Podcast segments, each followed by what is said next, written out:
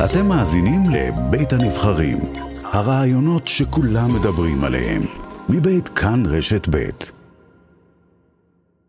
עכשיו למה שכבר אפשר לכנות הבלגן, אולי הכאוס בשדות התעופה, תתפלאו, אבל זה לא רק אצלנו כאן, זה בכל העולם. הנה למשל בבריטניה, בשדה התעופה היטרו, נותרו אה, מאות מזוודות בשדה בגלל תקלה טכנית, ובעקבות כך נוסעים נאלצו לנסוע בלי המזוודה, אחרים נאלצו להמתין שעות למזוודות שלהם, וזו רק דוגמה אחת. כאמור, יש עוד הרבה, יש אפילו דוגמאות מהיום, ממש מהדקות האחרונות, על נוסעים שתקועים בכניסה לשדה התעופה שם. שלום לך, שרון עידן, כתבנו לענייני תיירות ותעופה. שלום, שלום רונן.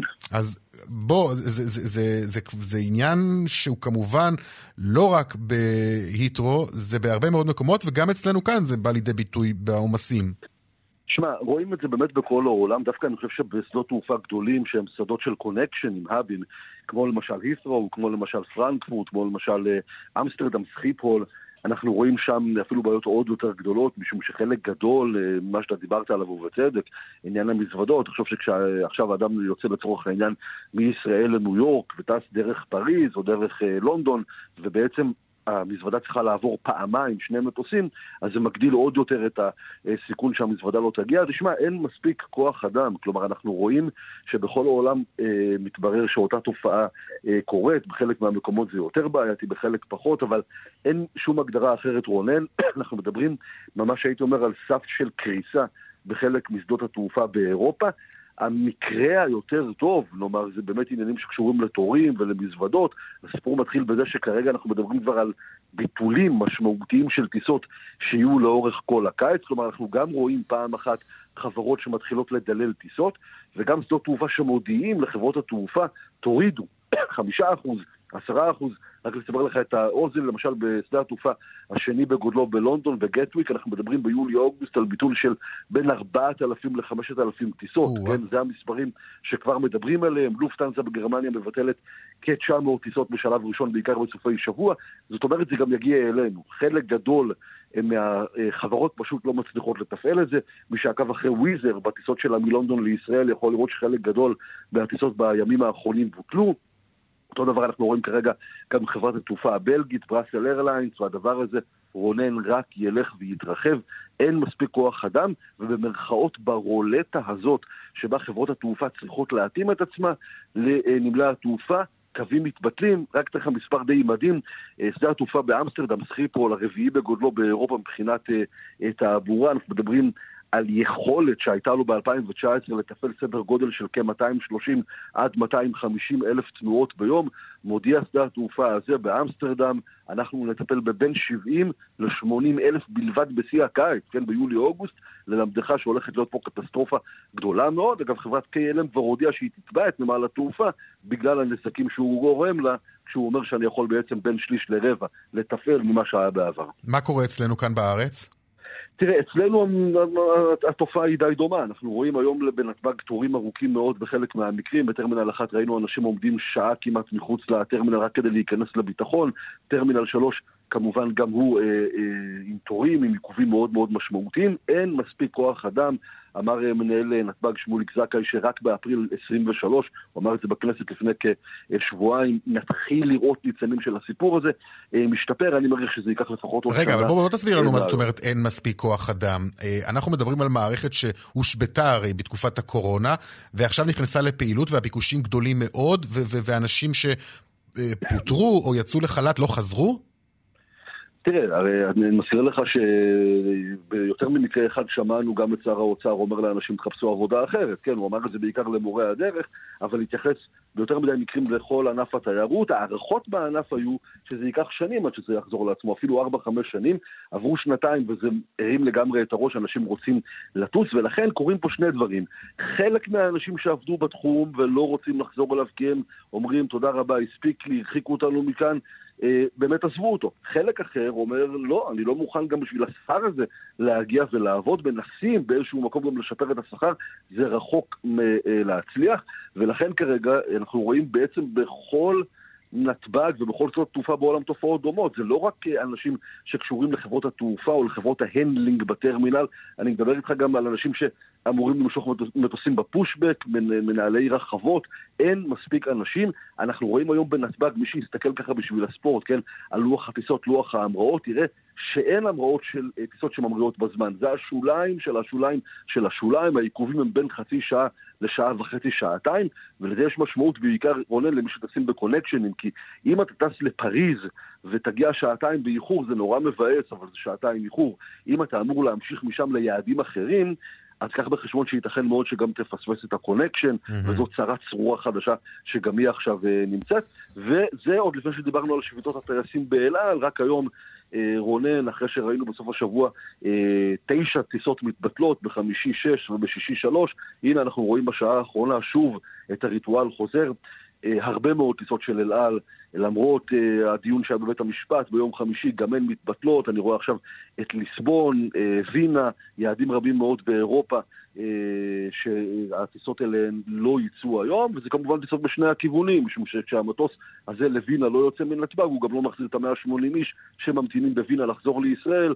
מדברים על משהו כמו בין 1,500 ל-1,600 נוסעים שנתקעו רק היום. בשביתה הזאת של אה, טייסי אל על. אוקיי, שרון עידן, תודה. תודה רונן, תודה לך. שלום לך זיו רוזן, מנכ"ל קבוצת גוליבר. שלום רונן. בוא תסביר לנו קודם כל. אתה למשל מוכר עכשיו אה, טיסה, אתה לא יכול לתת לי ערבות שהטיסה הזאת אכן יוצאת, או ש, ש, ש, שאני מגיע למחוז חפצי. כן, לא, מה ששרון תיאר זה באמת המצב בעולם וגם בישראל. חשוב להגיד, זה לא, לא קשור, זה לא גוליבר. לא, לא, ודאי, ודאי, אתה עושה לנו כאן פרשנות כן. למצב שנוצר. בדיוק, אז כן, זה המצב. זה נכון שאני לא יודע לתת שום אה, ערבות או ביטחון מלא שהכל יצא ויצא כסדרו. אה, מצד אחד התפקיד שלנו הוא כמובן לתת את מקסימום המידע שניתן ואת מקסימום הכלים שנכון להתנהל. למשל, אנחנו מאוד ממליצים, אנחנו מנסים לאורך כל התהליך באתר להראות את זה, מי שיכול לטוס עם טרולי ולא עם מזוודה, פותר חלק מהותי מאוד ממה ששרון ציין. Mm. למשל בישראל, בנתב"ג, הוא מגיע לעמדה שנקראת עמדת W, לא, רוב הציבור לא יודע את זה, אנחנו ממש מנסים אה, אה, לספר את זה בכל הכוח שניתן, אז אני מנצל את הבמה שלך. אפשר להגיע רק עם מזוודת טרולי, לעשות צ'קים מראש, להגיע לעמדת W, זו עמדה בלי בן אדם, זאת אומרת, זה סוג של צ'קין אוטומטי, ואתה מיד מגיע לאזור הביטחון והדיוטי פרי. עכשיו, רגע, שאני אבין קודם כל, אה, שאתה אומר להגיע עם טרולי, זה כמובן אלו שעומדים בקריטריונים של חברות התעופה, וכל חברה גם יש לה את המידות שלה, נכון? כן, למרות שיש מידות סטנדרט, טרולי במשקל 8 קילו, במידות יחסית סטנדרטיות, ברוב החברות זה תופס. אהה. אה, לא, כי אחר כך אתה יודע מה קורה, אחר כך שוקלים לך את זה, בדיוק, נכון. והתוספות האלה נכון. זה... כן, ככל שניתן, אנחנו גם בתקופה שהיא קיץ שהיא יחסית נוחה, לא צריך הרבה ציוד. אני מאוד ממליץ להתאמץ, לטוס עם טרולי, זה תמיד, זה הופך את החיים מאוד קלים, ואת כל האירוע שאנחנו מדברים עליו עכשיו להרבה יותר קטן. עוד עצה, מי שבכל זאת טס עם מזוודה, בוא, גם בוא נדבר על החלק החיובי. אתה יודע, רוב הלקוחות אה, טסים, נכון, יש עיכובים, מקבלים את המזוודה ביד וכולי, אבל יש כאלה שלא.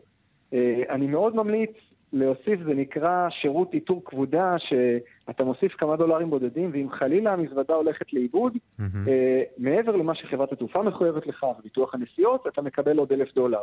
זה אולי לא פותר את הבעיה, אבל זה ממתיק את כל האווירה. מהאווירה כן. של עצבים ולחץ לאווירה של... אוקיי, גם יצא לי משהו מזה. עכשיו, יש המלצה נוספת שאני שומע להימנע אולי מטיסות קונקשן? נכון, אני קודם כל אני אספר מספרים. אנחנו רואים ירידה דרמטית בכמות המזמינים טיסות connection.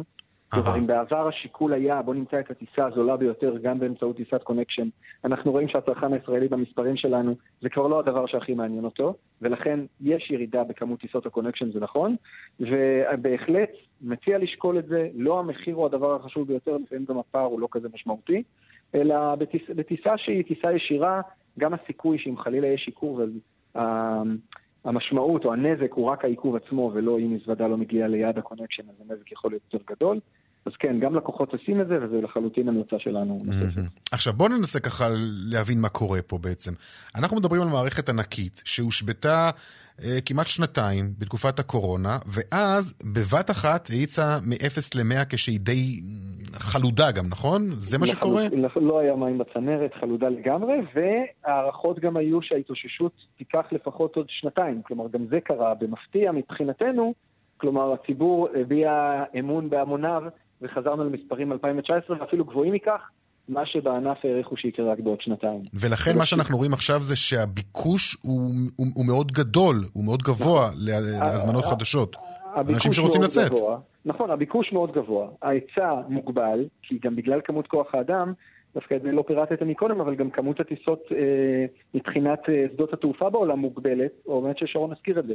אה, יש כמות מוגבלת של טיסות, זה לא אותה כמות בעבר, ולכן יש פה היצע וביקוש במגמות סופרות. אה, והדבר הזה יוצר אה, לחץ מאוד גדול.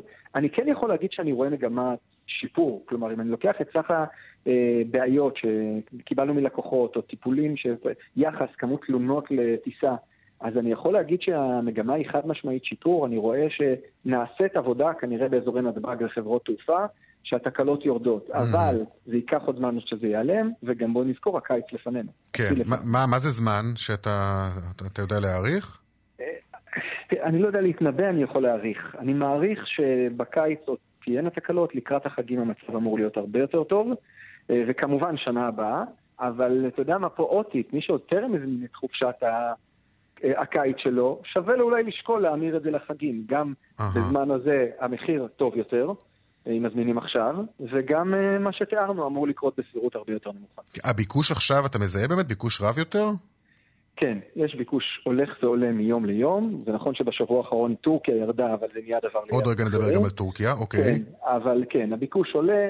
אני חושב שנרגיש את זה, ואני מכיר גם מההיסטוריה, ברגע שהתלמידים יוצאים לחופש, ההורים מבינים שיש פתרון לשבוע-שבועיים, אבל מה עושים חודשיים? ואז הביקוש לחופשות משפחתיות עולה. וגם המחיר.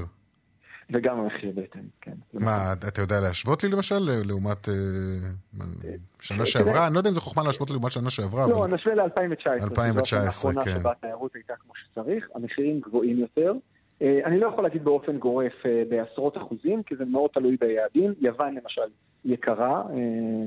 אה, אפילו באופן משמעותי, אני יכול להגיד שאני רואה למעלה מ-20-30 אחוז מ-2019, בהחלט, אבל גם יש מציאות, וזו החוכמה, כאילו למצוא את המקומות שבהם mm-hmm. יש מצוקה, אה, למשל, אה, משפחות שמעוניינות לטוס במהלך חודש יולי, שזה לפני תשעה באב, לא כל עם ישראל רוצה לטוס לפני תשעה באב, אבל יש הרבה שכן, המחירים הם גדולים יותר, בגלל שרוב הישראלים מעדיפים לטוס באוגוסט, בוודאי בשבועיים האחרונים של אוגוסט. נכון, כן, יש הזדמנות שם בתאריכים נכון. האלו. אה, עכשיו, טוב, בוא נדבר על טורקיה. אה, יש עדיין אה, טיסות, לא טיסות, יש עדיין. אנשים שמזמינים טיסות לטורקיה?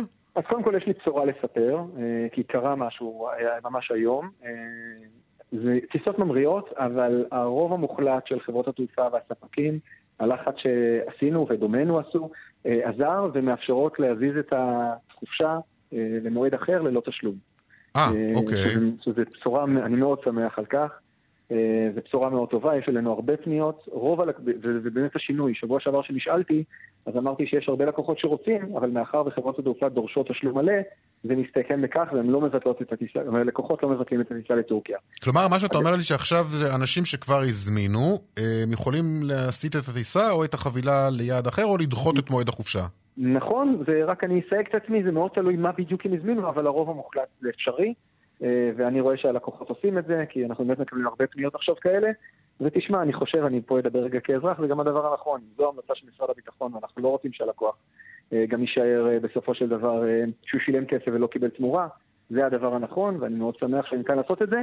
נצל את הבמה עד הסוף, מי שעושה את זה בחודש יוני. כלומר, ביולי, נכון לעכשיו, לא ניתן יהיה לעשות את זה. אוקיי. אבל מי שמעוניין, שיעשה את זה עוד החודש. ליציאות עד סוף השנה. זיו רוזן, מנכ"ל קבוצת גוליבר, תודה רבה לך. שנדע בשורות טובות, תודה בהחלט, רבה. בהחלט, תודה.